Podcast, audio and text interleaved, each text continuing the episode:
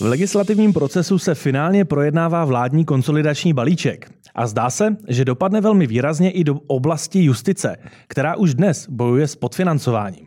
A to, že nejsou peníze, pocitují třeba i advokáti. I o tom bude dnešní podcast Právo a biznis, u jehož poslechu vás vítám.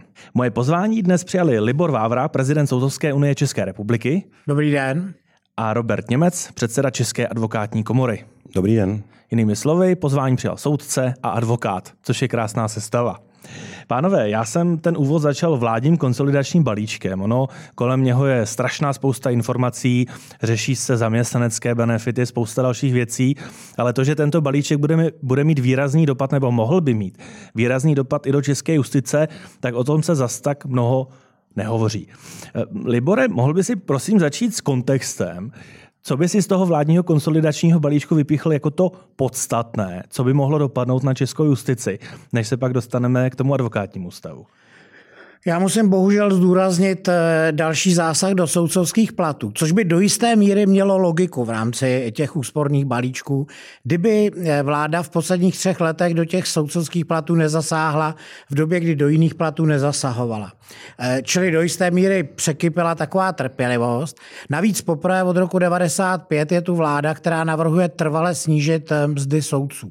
Takže já se obávám, byť je to takové sebestředné z soudců, ale já jsem prezident Soudcovské unie, že tohle bude mediálně velmi drsné téma, protože většina kolegů soudců nemá z pohledu této otázky s touhle vládou už vůbec žádné slitování, když to tak řeknu. Co je ovšem podstatnější pro občany, totiž takhle, ty platy dopadají na kvalitu výběrových řízení na nové soudce. To není o tom, jestli budu nebo nebudu mít v příštích měsících více peněz, ale to se okamžitě ukazuje vždycky na zájem o výběr eh, soudců, případně ohledně kvality těch lidí, kteří do justici chtějí jít. To znamená, to poškozuje dlouhodobě výkon spravedlnosti. No a potom je to samozřejmě ta běžná rozpočtová oblast, kdy bohužel, a to se významně týká i k advokátů, tak eh, v době hojnosti, v těch dobách před covidem, eh, neměly vlády v podstatě odvahu nebo, nebo neměly připravené kroky k tomu, aby některé věci navrátili do původních kolejí. A to se týká především eh, zaměstnanců soudu, odborného aparátu a pochopitelně peněz na další věci, což jsou advokáti, exofo, znalci, tlumočníci. A bez těchto lidí se prostě justice zpomalí nebo zastaví. Takže ten, ten první bod za tebe je, řekněme, snižování um, mest justici. Pokud se na to podíváme pohledem advokacie, tak to není o snižování, ale to naopak o nenavyšování. Byť to samozřejmě není explicitně upraveno ve vládním konsolidačním balíčku, ale současně vláda, ostatně my jsme tady přednedávnem s Petrem Tomanem měli v rámci podcastu Politici mezi paragrafy premiéra Petra Fialu, ze kterým jsme toto téma probírali, eh, není v plánu navyšovat odměny advokátů ex ofo. Eh, tak vnímal bys to ty, Roberte, jako docela zásadní téma toho vládního konsolidačního balíčku? No, já to vnímám především jako zásadní problém, pokud by se vláda skutečně rozhodla uh, touto cestou postupovat, což si teda zatím nemyslím, protože o valorizaci advokátního tarifu uh, nadále jednáme s Ministerstvem spravedlnosti a nepovažuji tu debatu za ukončenou. Ale já si myslím, že tady je potřeba říct jednu strašně důležitou věc. Advokacie je byť regulovaná, tak soukromá profese. Příjmy většiny advokátů jsou na základě smluvních vztahů s klientama. A advokátní tarif, zejména pro oblast ex ofo, je důležitý zejména tam, kde stát je povinen zajistit občanům tohoto státu bezplatnou právní pomoc, ať už je to v trestním řízení nebo v civilním řízení. A za tuhle tu právní pomoc stát platí právě prostřednictvím advokátního tarifu. Pokud advokátní tarif nebude odpovídat uh, reálným podmínkám a ceně té poskytované právní služby, tak bude pokračovat ten trend, který už my celkem jednoznačně vidíme a zaznamenáváme, že bude klesat počet advokátů, kteří budou ochotní a připraveni na základě advokátního tarifu vlastně pro stát pracovat. A mně to přijde jako extrémně krátkozraký rozhodnutí. Už když se dneska podíváme, když stát dělá výběrový řízení třeba na ajťáky, tak nabízí takový platový podmínky, za který e, žádného kvalifikovaného ajťáka nemůže získat a prostě nebude tu službu mít. Čili to bude stát, který nebude schopen zajistit jednu ze svých základních povinností, kterou mu ukládá listina základních práv a to je zajištění bezplatné právní pomoci pro občany tohoto státu. Ano, Libore? Já bych tomu chtěl jenom doplnit na podporu argumentace, eh, že to se týká zejména chudších lidí nebo lidí, kteří nemají dobré sociální vazby, protože pokud se člověk ocitne v nějaké problematické situaci, třeba v rámci trestního řízení, a je dostatečně sociálně nebo finančně zdatný, tak se prostě s nějakým advokátem domluví. Ale právě ti, kteří nemají dostatek peněz, tak jsou odkázáni právě na ty služby ex ofo eh, z logiky věci. Takže ona je to otázka i ve skrze sociální. To není jenom věc jako problému toho, že ubývá těch advokátů ochotných to dělat, ale zároveň to ohrožuje lidi, kteří už takhle mají ve svém životě dost potíží. To, že, to, že těch advokátů ubývá, to je jako trend, který je statisticky naprosto nepopiratelný. My to, my to vidíme i, i z toho, že... Ale, ale je to ve vazbě na to, že se nezvyšuje ta no, částka? No, bezprostředně to s tím souvisí. Ten argument je uh, dovoditelný z jednoduché věci. Advokátů ve velkých městech v zásadě neubývá. Advokáti, kteří se živí v podstatě komerčním právem nebo civilním právem, je v zásadě dostatek, nebo ta, ta soutěž je tam eh, někdy až třeba eh, veliká. Zatímco advokátů v regionech a v menších městech, kteří právě často Eh, poskytují právní služby v tomto segmentu, tak těch jednoznačně ubývá a ubývá tam i koncipientů, který tam nepřichází. Čili my můžeme ten eh, problém dalších několik let ignorovat a pak nakonec skončíme stejně jako celá řada jiných oborů, kdy prostě zjistíte, že nemáte eh, v regionech učitele, nemáte tam zubaře a nemáte tam konec konců ani nebudete mít advokáta. Takže No ale jako- teď je ta otázka samozřejmě i kdyby v regionu třeba byl dostatek advokátů, kteří by byli ochotní eh, ex ofo klienty za, uh, zastupovat, ale nebyl by dostatek soudců nebo personálu na soudech, tak by to byl taky problém, čím se trochu vracím eh, k tehdejší odpovědi premiéra Fialy, který, to musím podotknout, nezavrhl tu myšlenku změnit tarif, pouze říkal, s kýmkoliv se bavím, tak samozřejmě souhlasí s tím, že je potřeba udělat něco s deficitem, nicméně každý mi hned dodá, v té naší oblasti ale neškrtejte, no to smysl nemá. Teď mě jde o to, když se na to podíváme, co je v tuto chvíli podstatnější, myslet na ty soudy, soudce a ten justiční personál, nebo myslet třeba na ty nemajetné občany a snažit se vyřešit uh, tu otázku ex ofo. Nechci vás nutně postavit proti sobě, ale kdybych to měl rozhodovat, tak, tak uh, nemů, nemůžu třeba jedním šmahem vyhovět všem oblastem české justice. Ale já si myslím, že to takhle jako uprostřed eh, toho jednoho, budeme-li mluvit o rezortu, takhle vůbec nestojí. Ten mm. je jako obecně podfinancovaný celá léta. Mm. Málo kdo z ministrů spravedlnosti je silnou politickou figurou. Většinou je to spíš to ministerstvo druhého, eh, třetího řádu a podle toho ty rozpočty tradičně vypadají. A proto taky tady je hrozný vnitřní dluh. To já chápu premiéra Fialu, že stojí dneska před problémem, před kterým stojí, tak prostě hledá, eh, hledá ze svojí vládou úspory všude. Ale tady prostě my jsme narazili na mantinely, které tady budovali celé vlády před nimi, věděli o nich, česká justice je jedna z nejlevnějších v Evropě, a přitom jedna z nejrychlejších, tak je evidentní, že prostě to podfinancování tady bylo. To není soutěž advokátů, exekutorů nebo, nebo soudců nebo státních zástupců mezi sebou. To je opravdu dlouhodobé zanedbání takových těch elementárního navyšování nebo přiměřeného financování toho výkonu. Teď je to třeba pro ty občany. Nás je tak málo, že ta úspora nehraje roli. To, to bych chtěl říct, že se bavíme o naprosto marginálních uh-huh. částkách v řádech jako 100 milionů korun. Uh-huh.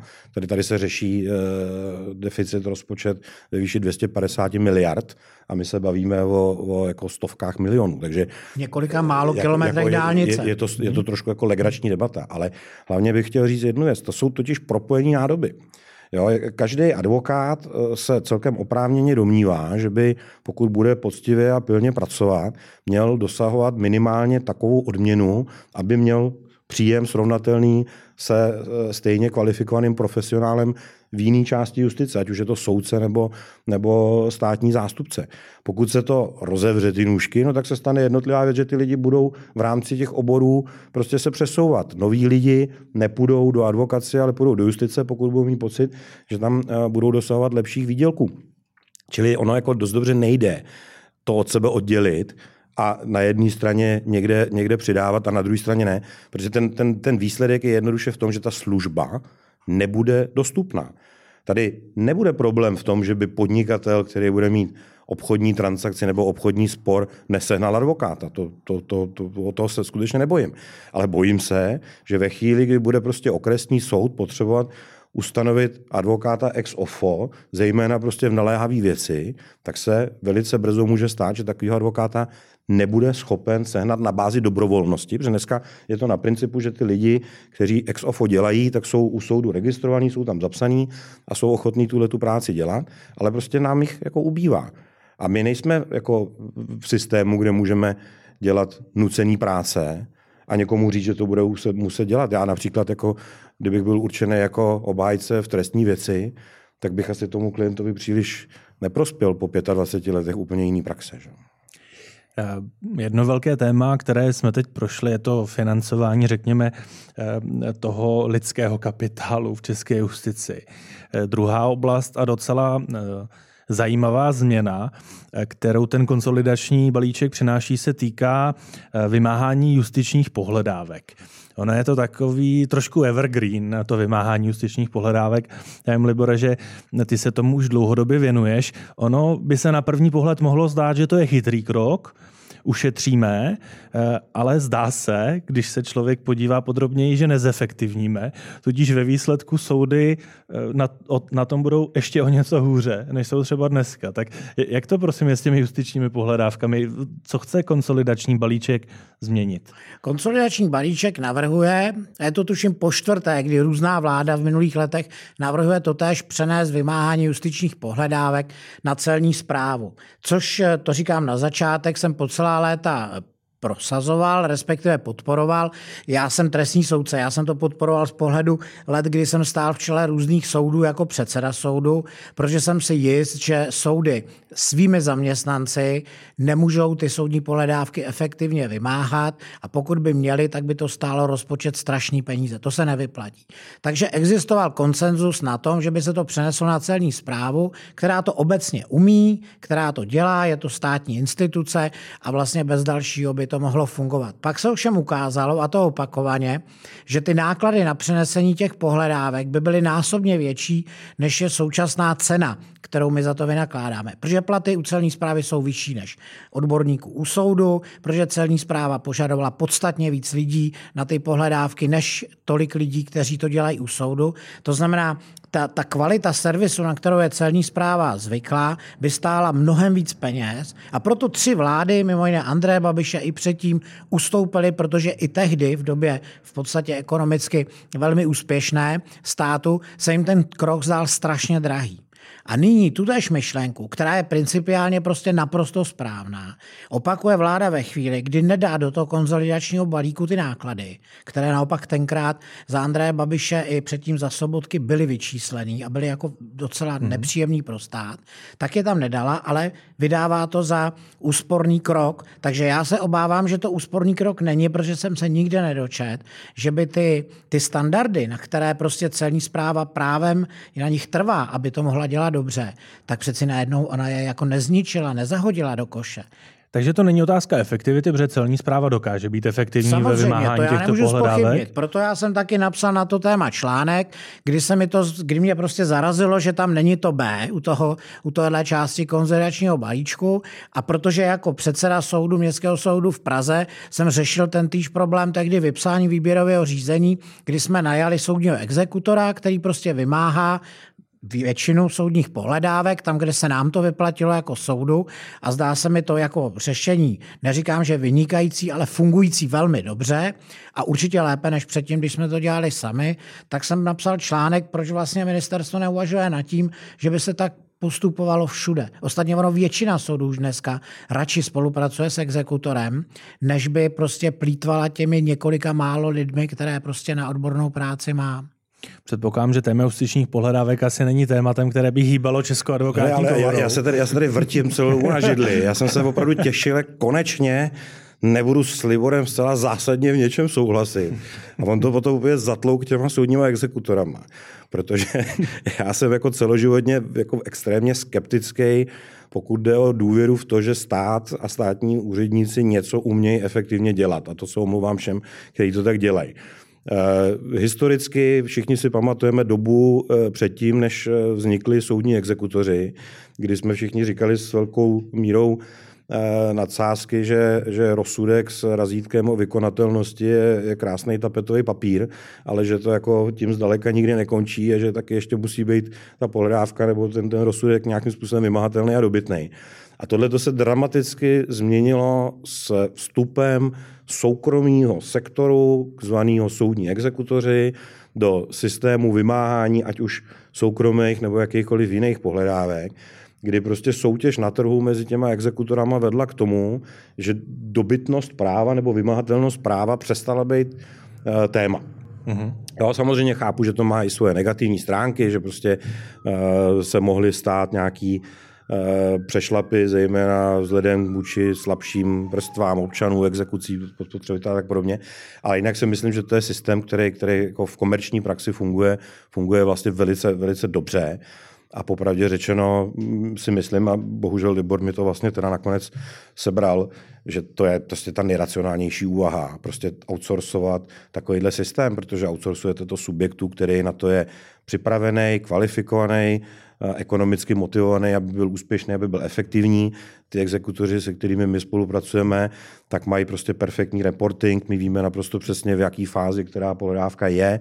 Jo, takže já, já si tohoto toho systému eh, nesmírně vážím a popravdě řečeno vůbec jako nechápu, proč eh, by se měl složitým způsobem stát zabývat financováním něčeho jiného, co soukromá sféra dávno vyřešila. Tak ostatně touhle optikou se můžeme dívat i na Exofo, že to je outsourcováno. To je, samozřejmě. Zajištěn přístup. Ale, ale je to tak, ono samozřejmě mohl by, Pardon, jo, to stát by mohl mít svůj vlastní úřad, který by poskytoval ano. bezplatnou právní pomoc, ale uh, otázka je, jestli stát někdy na světě nějaký je schopný tohle dělat efektivnější než soukromý sektor, protože když toho člověka budete zaměstnávat, tak ho budete prostě zaměstnávat na plný úvazek a spočítejte si, kolik jedno pracovní místo stojí a jestli náhodou není lepší tuhle tu věc outsourcovat vlastně soukromému sektoru. Jako téměř 90% případů jako hmm. potvrzuje, že pravdu v tomhle mám já.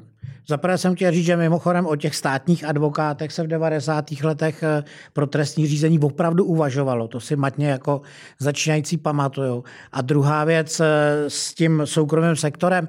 Tady já jsem celý život v justici, nicméně s tímhle musím souhlasit, protože těch zhruba 20 let, co jsem se podílel na řízení docela velkých eh, soudů, tak mě prostě prokázalo, že to, že to fungovat nemůže. A to ne proto, že by ty lidi byli líní, ale protože ten soud nemůže přijmout zrovna v tu chvíli tolik lidí, aby vymohl, když stoupá počet pohledávek a naopak je potom propouštět, když eh, poptávka nebo potřeba klesá, než to u toho exekutora nás jako hmm. státu nezajímá. A on to udělá s chutí, protože on přesně prostě může reagovat na tu situaci na trhu.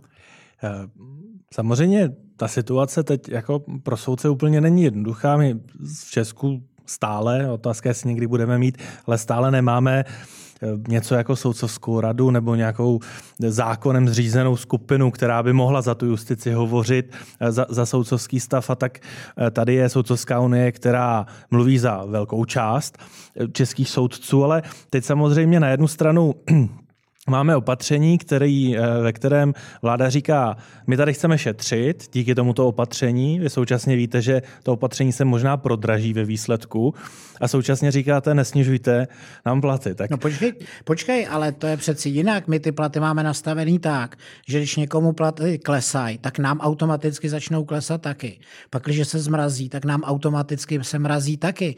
Čili to opatření v tom balíčku je úplně nadbytečný, mm-hmm. že ten zákon je od roku 95 napsán tak, pravda s ročním spožděním, že se musí spočítat statistika.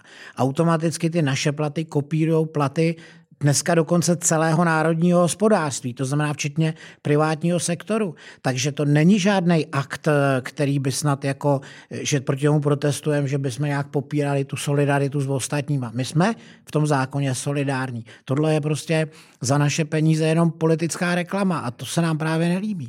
No a nebo kdybych si vzal tu, tu skupinu třeba odborného aparátu na soudech, která by potřebovala eh, vyšší platy, tak spíš ta původní moje idea byla, že je teď možná těžké vybrat na čemu věnovat tu pozornost a na jaké téma více tlačit v momentě, kdy chceme více změn. V tomto ohledu možná to má Česká advokátní komora trošku jednodušší, protože ohledně eh, exofo oblasti jedná s ministerstvem spravedlnosti a není to součástí velkého balíčku, eh, který v ideálním případě z pohledu vlády by se projednal jako celek a nedělali bychom tu s touto skupinou tři změny a tu s touto skupinou dvě. Tak na co je teď aktuálně třeba za tebe osobně potřeba dávat větší fokus? No tak eh, v posledních eh, desítkách měsíců to jednoznačně byly platy zaměstnanců. To, to je prostě alfa a omega. A druhý velký téma, kde jsme ve shodě s ministerstvem spravedlnosti, tak je, tak je velký audit vůbec fungování soudu jako, jako výrobní linky, když to řeknu jednoduše. To znamená, a řada západních zemí, ale i, i jiných, eh, podobný audit v uplynulých desetiletích udělala a přinesla to velmi překvapivé a velmi efektivní změny uvnitř těch soudů. Naše soudy fungují plus minus od roku 1849 vlastně stejně. Jo? Stejně jako když přijdeš ve Vídni do, na soud, je to úplně stejně jako v našem. Takže to je věc, která se teď chystá a tomu jsme taky věnovali velkou pozornost. Čili ty platy, eh, když se jmenoval, tak ty platy soudců, to je vyvolaný prostě tou politickou agendou. Pro nás je podstatný, aby se zlepšila kvalita odborného aparátu a ten kvalitní aparát byl opravdu kvalitně zaplacený. Tomu jsme se věnovali základně. A pochopitelně celou dobu významná část představitelů justice poukazovala na to, že podmínky pro advokáty exofo, ale znalci, tlumočníci. To je dneska v takovém problému, že v některých regionech se tím jako výrazně zpomalují kauzy a vlastně ten soudce s tím nemůže nic dělat, protože nemá člověka, který by mu zodpověděl odbornou otázku. Ještě, eh, ty, ty, ty znalci ano? jsou mimochodem jako hrozně hezký příklad toho, jak eh, zásah, který není dostatečně jako promyšlený a postavený na praxi, může mít naprosto katastrofální důsledky. A to je ta poslední úprava znalců, která proběhla ještě teda jakoby za minulý vlády, kdy najednou prostě znalci opravdu jako nejsou. Jo, to jako ne, není vůbec jednoduchý sehnat znalce s razítkem, který, který udělá znalecký posudek u soudu, že znalecký ústavy přišly o své oprávnění že, a udržet tu znaleckou licenci se stalo jako velice, velice složitým. Takže ono, ono je to jako he, hezká myšlenka něco takhle škrtem pera jako upravit, ale potom po, po několika málo letech praxe se ukáže, že prostě pokud to není skutečně jako dobře zanalizovaný problém, tak to může mít takovýhle následky. Mm, ještě jenom krátká odbočka, než bychom se vrhli na další velmi zajímavé téma, které je trošku víc o tom právu i biznisu. Tak eh, když se podívám na několik předchozích vlád, tak vždy bylo přízač, příznačné, že úplně ne se všemi profesními organizacemi a komorami. Třeba to ministerstvo spravedlnosti chtělo a vedlo otevřený dialog a bylo nakloněno, vytvořilo ten ekosystém, aby se minimálně ty věci mohly debatovat. Jak je to za ty vaše komory a, a unie v dnešní době? Je to tak, že skutečně je vytvořen nějaký otevřený ekosystém, ve kterých ty věci můžete debatovat a řekněme zástupci vašeho stavu nebo vaši členové si můžou jako v klidu oddychnout, že minimálně máte možnost ty věci probírat s nejvyšším vedením rezortu spravedlnosti. Tak jak to má Česká advokátní komora? Tak já si v tomhle ohledu asi na vedení ministerstva spravedlnosti nemůžu vůbec stěžovat. Naše, naše komunikace s ministerstvem, počínaje panem ministrem a jeho náměstkama je naprosto v pořádku. Samozřejmě pohybujeme se v rámci nějaký ekonomické reality, což ukázal v zásadě odmítnutí teda valorizace advokátního tarifu ze strany ministerstva financí Eh, který byl předtím s ministerstvem spravedlnosti projednán a víceméně odsouhlasen i na širší platformě s neziskovkama a tak podobně. Takže jako já si nemůžu stěžovat na komunikaci s ministerstvem, ale pochopitelně je to zasazený do nějakého celkového ekonomického rámce.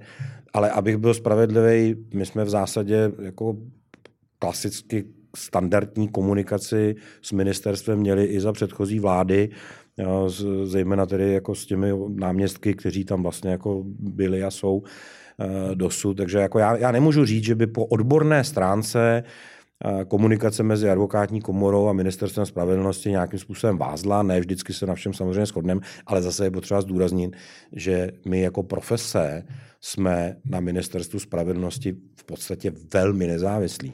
Hmm. Jo, jako prostě my, my máme nějaké jako regulatorní otázky, ale eh, Komora je samozprávná organizace, která je nezávislá na státu.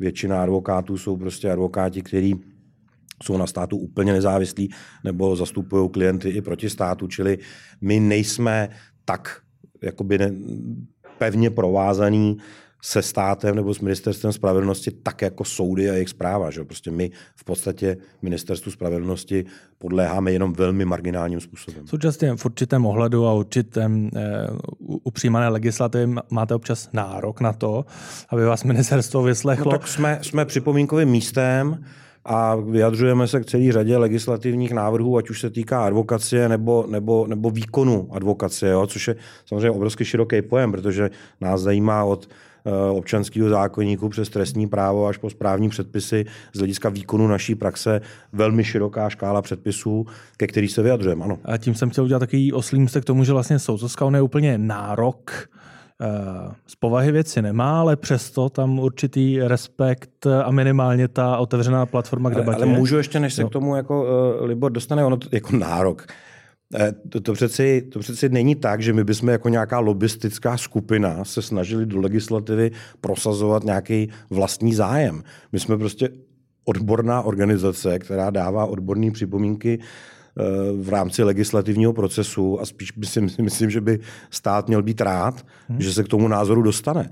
Jo, děláme to v zásadě zdarma a velmi málo kdy v rámci těchto těch připomínek si uh, jsme schopní zvýšit tarif. Jako, to je, Já tomu nároku nedávám negativní hodnocení. Ne, to, jo, to, jako... Ale jako to, to je ta podstata. Prostě stát se na vás obrací jako v podstatě na odborné organizace se žádostí o vaše vyjádření k tomu, jaký dopady nebo jaký následky může přijetí nebo nepřijetí určitý normy mít. Ale málo která norma má bezprostřední dopad na nás jako, jako takový. Že? Uh-huh. Tak, tak zpátky k můzku, jo.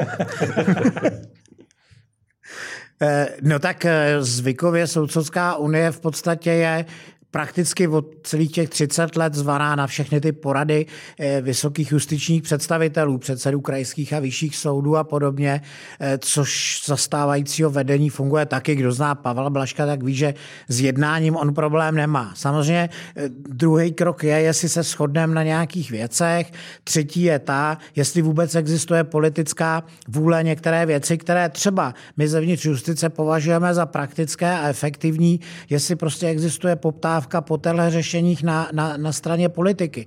Teď v téhle době jsme se dostali k možné dekriminalizaci některých trestných činů, na což třeba, teď se dostávám konečně trošku k trestnímu právu, jsme upozorňovali celý leta, že přestože jsme bezpečná země, tak pořád trestáme některé věci zbytečně přísně a vlastně je smutný, že se toho ta politika chopí až ve chvíli, kdy docházejí peníze a nepřemýšlí nad tím jakoby z hlediska běžné regulace toho života. Jo. Takže to jsou takové věci jinak Eh, my samozřejmě tyhle ty potíže s komunikací jsme neměli možná dokonce skoro za žádného ministra a že se jich tam od toho roku 90 vystřídalo. Že?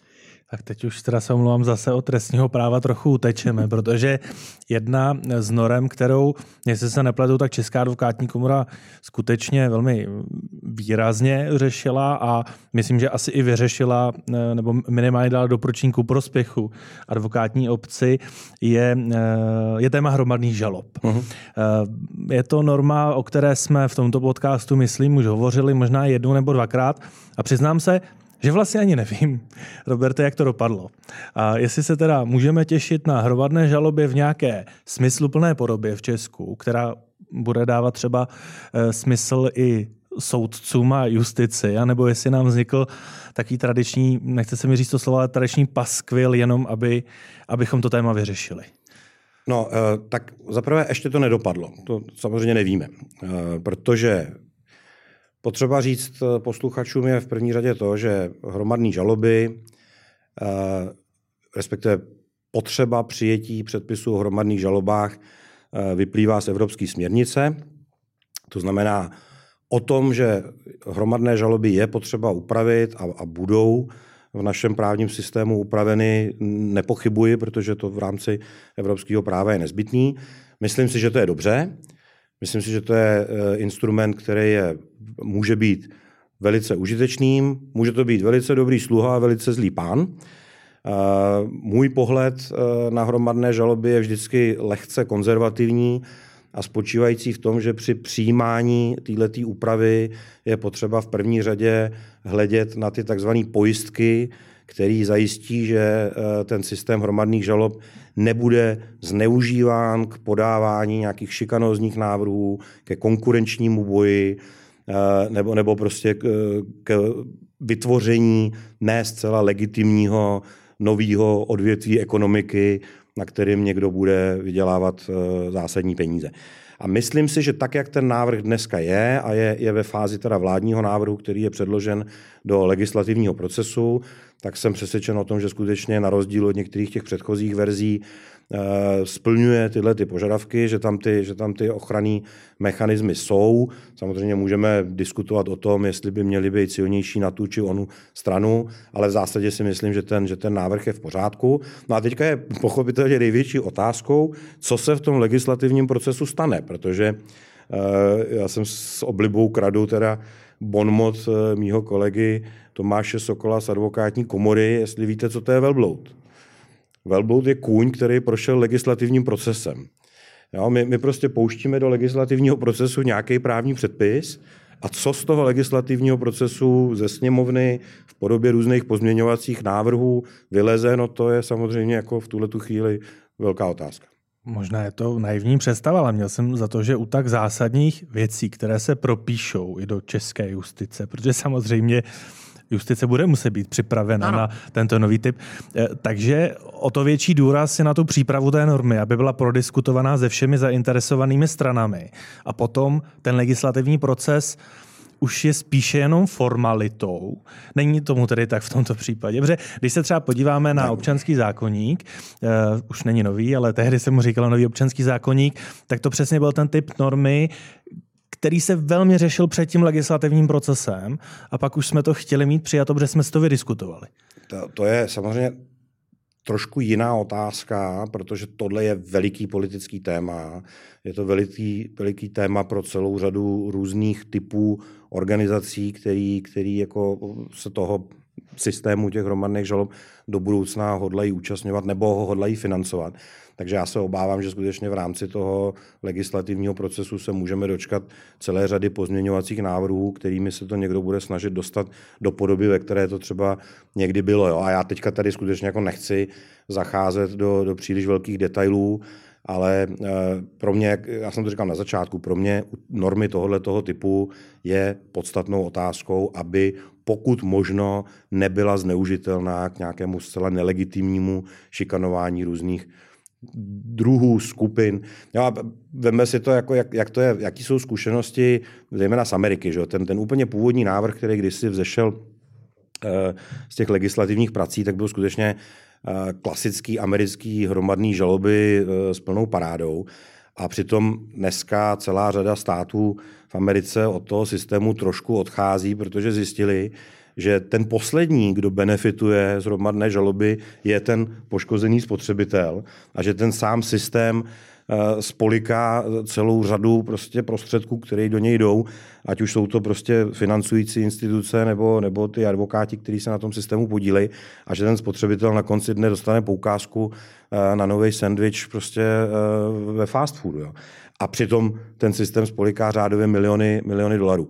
Eh, celá řada studií ukazuje, že 90% hromadných žalob vlastně ani na konci dne nekončí u soudu, pokud ten systém je nastavený, končí to nějakým settlementem, mm-hmm. protože tomu podnikateli nebo té firmě, která je tou hromadnou žalobou napadená, se v podstatě z hlediska ekonomického nevyplatí do toho procesu jít, radši, radši se vyrovná s tím, kdo tu hromadnou žalobu organizuje, než by riskovala dlouhý, složitý proces s, ne, s nejasným výsledkem. A proto od samého začátku říkáme, ten systém je potřeba nastavit tak, aby, aby prostě měl určitý, určitý prostě safeguards, aby nebyl, aby nebyl zneužitelný. No a doufáme, že to prostě takhle jako zůstane v tom procesu. No. Tak to byl pohled zástupce advokátní obce. Vím, že hromadné žaloby pro soudcovskou unii jako takovou nějakým zcela zásadním tématem nejsou. Ty sám si trestním soudcem, ale přesto kdybychom se měli podívat na to, jestli vůbec česká justice je v uvozovkách mentálně připravená na hromadné žaloby, eh, protože pokud se nepletu, tak eh, by eh, prioritně měl řešit městský soud v Praze. No a druhá věc samozřejmě je, jestli i když se ta legislativa tak trošku nepovede, tak ta justice tady není ta pojistka toho, že třeba to vrátí zpátky do kolejí, ve kterých by to fungovat mohlo. Tak jaký je pohled soudce? Tak já na to zejména hledím z toho pohledu, že já si myslím, že je správně, že tím specializovaným soudem je Městský soud v Praze, ne protože je to můj materský soud, ale protože je dostatečně velký na to, aby případně zachytil tu první vlnu. Protože lze očekávat, že s přijetím toho zákona se celá řada lidí pokusí zorganizovat eh, eh, tento typ soudního sporu právě do doby, než si nějakým způsobem sedne, sedne eh, výklad toho zákona. Samozřejmě, že můžeme být oba optimisti v tom, že ten výklad toho zákona ještě bude pokračovat v tom pohledu, se kterým já souhlasím, co říkal Robert, že by to měl být ten dobrý sluha a vůbec žádný pán. To znamená, že by to mělo být přiměřeně využitelný pro, eh, pro ty poškozené nebo pro ty spotřebitele a že by to nemělo rozvracet vlastně nějakou ekonomickou soutěž. Eh, takže to bude úkol pro soudce, aby hledali nějaký rozumný procesní prostředí, což do jisté míry ten soudce vždycky vytváří svým rozhodováním. Na konci dne to bude nejvyšší a ústavní soud, který eh, tomu dají definitivní tečku těm úvahám. Na druhou stranu, abychom z těch vrcholných soudů nedělali nějakého dalšího legislativce, tak ono, pokud ty soudy prvého a druhého stupně racionálně přistoupí k novince, tak většinou eh, ty vysoké soudy to respektují, když vidí, že to prostě ty ústavní maximy maximy eh, dodržuje. Jo. Čili tam bude hrozně důležitý, jak dopadne prvních pár sporů, jak se povedou, jak budou připravení a jak budou připraveni i ti soudci. Ano, Robert. Jenom, jenom úplně technicky bych na to navázal. Obrovská výhoda tohohle toho nového systému je právě ta skutečnost, že by to řízení mělo být koncentrováno vlastně do jednoho řízení u jednoho soudu. Protože když si vzpomenete na uh, vlastně určitý typy hromadných žalob, se kterými se v minulosti setkávali, tak to byly stovky nebo tisíce individuálních žalob podaných u různých soudů kde je možný eh, dosáhnout různých výsledků, je velice složitý tu judikaturu sjednotit. Čili ten samotný princip, že nároky, které jsou svojí povahou totožný, schodný nebo obdobný, se mají řešit v rámci jednoho řízení, je určitě dobře. A to jak pro tu stranu žalující, tak pro tu stranu žalovanou. Protože oba dva se vlastně účastní jednoho versus 100 nebo tisíců jednotlivých řízení. Čili a, a je dobře, tohle, že tohle, to... ten, ten, tahle ta část si myslím, že je naprosto v pořádku. A je dobře, že je to zrovna Městský soud v Praze z tvého pohledu.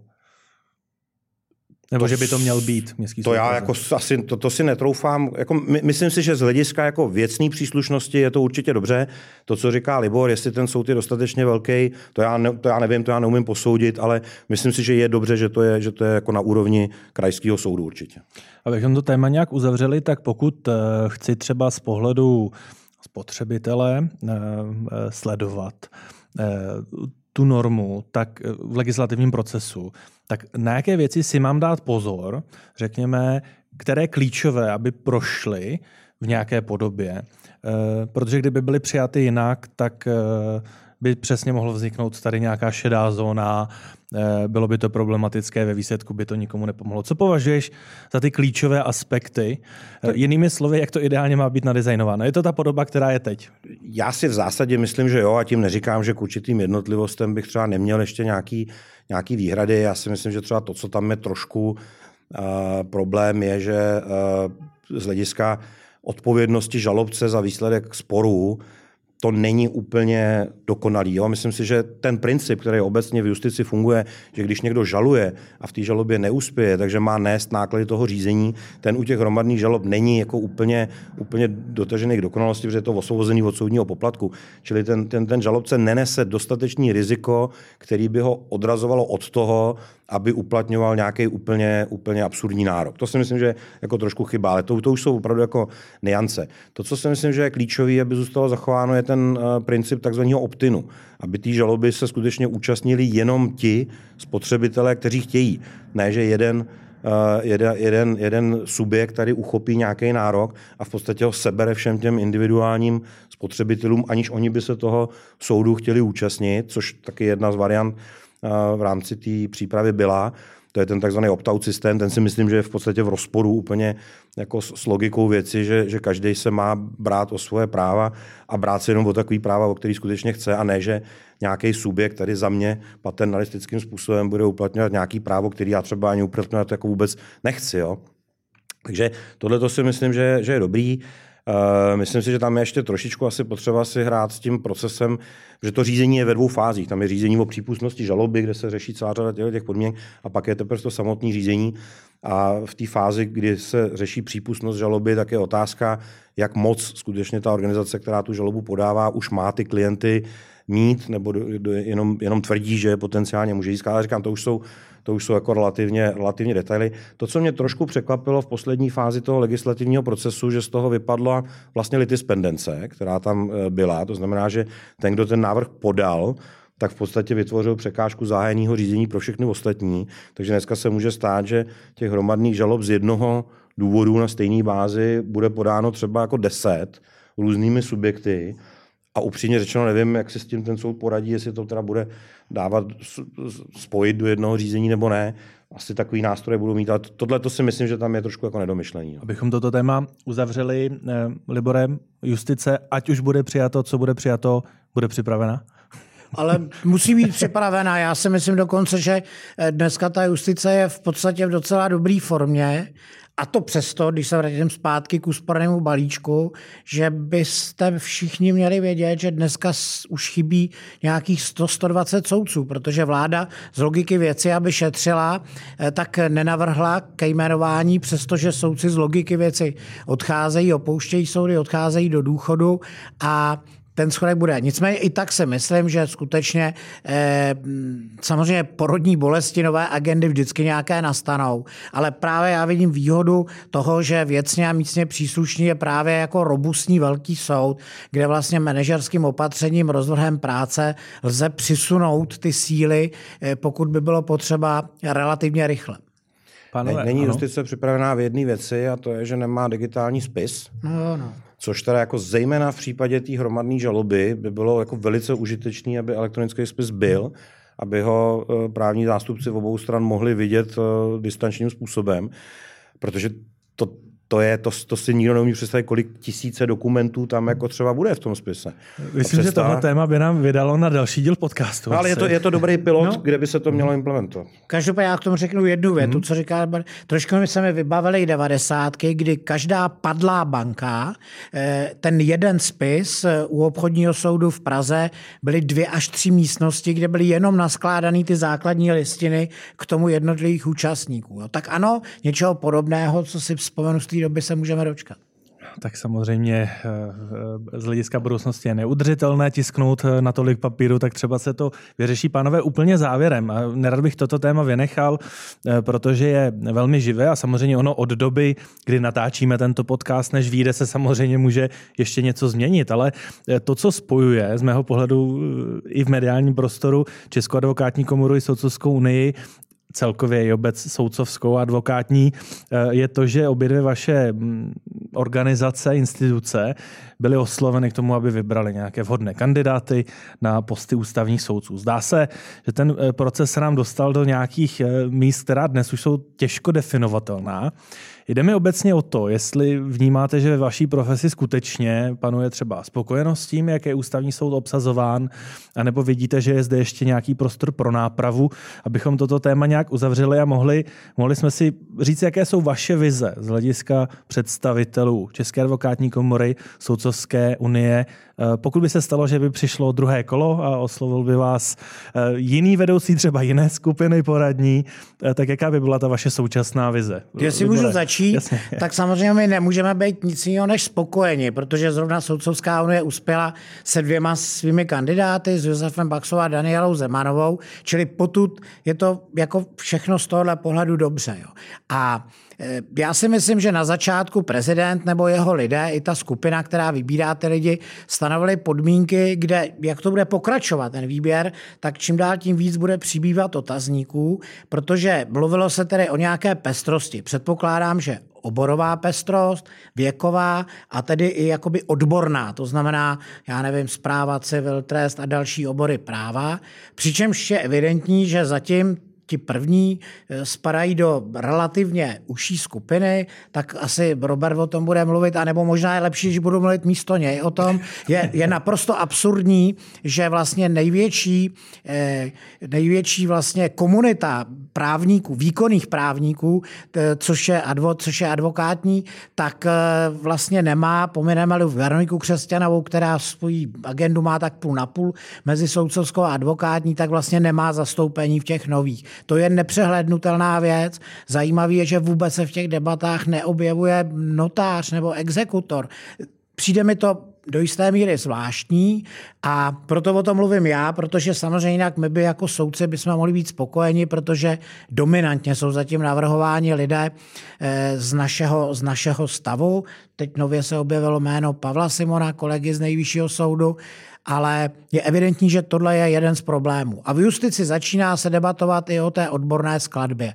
To znamená, jestli vlastně ten odborný profil eh, těch dalších kandidátů by už neměl být výrazně odlišný, než byly ty doposavat. Přičemž ty debaty pro mě, a už ti předám slovo, Roberte, ty debaty jsou pro mě mm, obtížnější potud, že já jsem z těch dosavadních, kteří prošli, eh, velmi spokojen, až nadšený. Jsou to lidi, kteří jsem přímě celou dobu podporoval a jsem trochu nerad, že se to nepovedlo s Robertem Fremrem, ale to se prostě nakonec povést nemohlo. To, to mm. uznávám jako objektivní fakt. A teď ti předávám. A já Robert. možná do toho jenom skočím ještě s kontextem, že tady, jak tomu pozorovat, je to jedna z těch eh, oblastí a témat, kde panuje napříč eh, vlastně odbornými kruhy opět ta vzácná schoda, že se všichni shodnou, že je potřeba mít ústavní soud pestrý, že jsem nezaznamenal hlas, který by například veřejně tvrdil, že není vhodné tam mít advokát advokáty a není vhodné tam mít eh, právníky s expertízou na různé oblasti. Ale teď je samozřejmě otázka, co s tím, protože nikdo oficiálně neřekl, že by nechtěl nominovat advokáty. Česká advokátní komora eh, tu prozbu vyslyšela,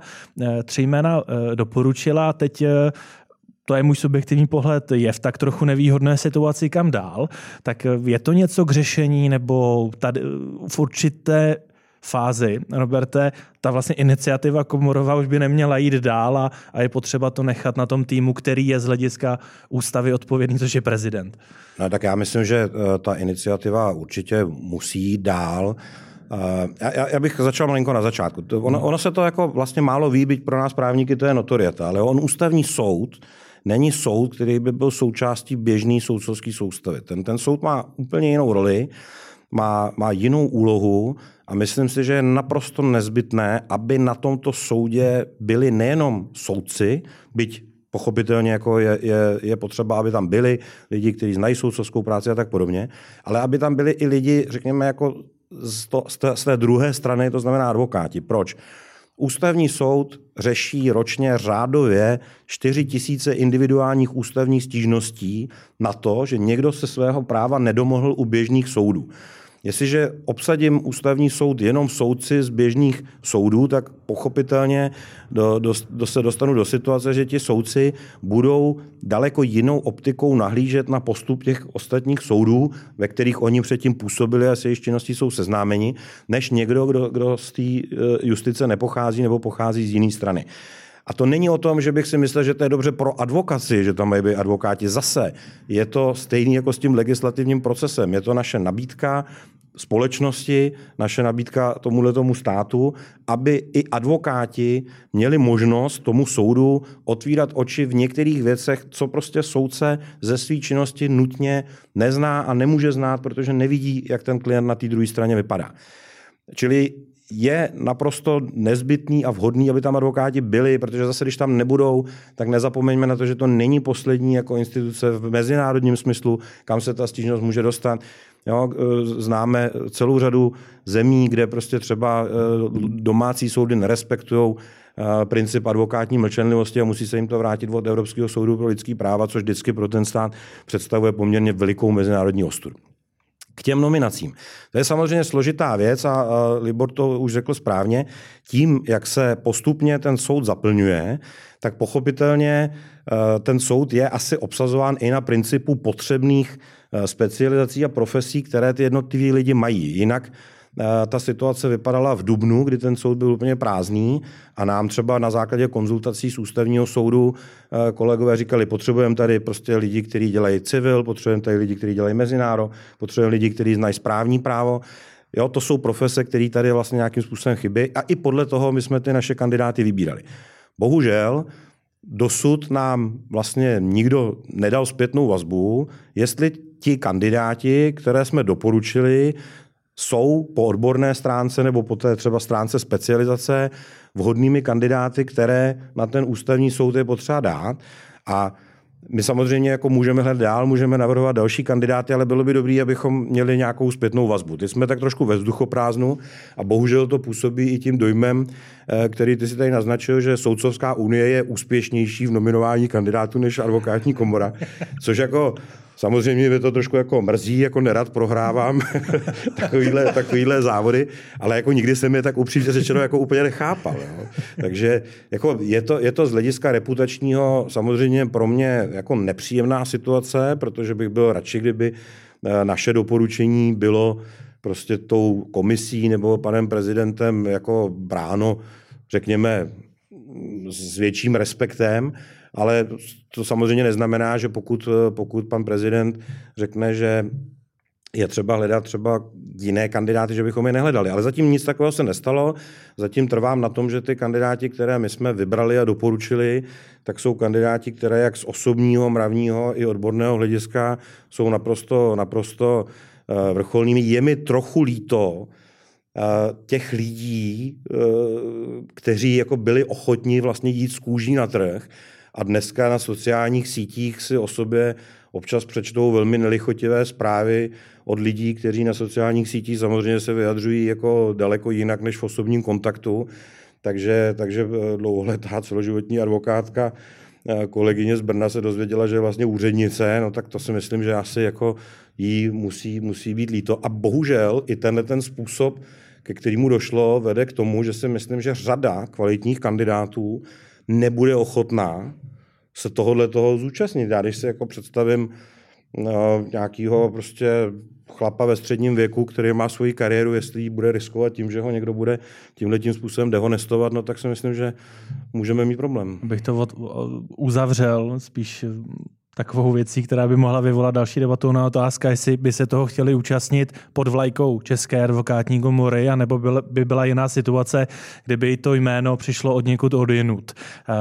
Musíme si počkat, uvidíme, jaká jména budou padat i v mediálním prostoru, s jakými jmény a případně závěry e, přijde e, vedení ani ne vedení, eh, přijde prezident, to je, to je jedna osoba, tam není ani zakotven nějaký tým, ani poradní panel. Panové, já moc děkuji, že jsme mohli eh, vlastně okrajově, ale velmi zajímavě probrat hned několik témat a budu se případně těšit na follow-up a samozřejmě eh, budeme pozorně sledovat, jestli ty vaše výtky, ať už ke konsolidačnímu balíčku, nebo eh, eh, snaha o to, aby se příliš neměnila eh, norma týkající se hromadný žalob ve sněmovně, tak jestli to bude vyslyšeno. Tak uvidíme. Díky moc. Hosty byli Libor Vávra. Ahoj. A Robert Němec. Děkuji za pozvání.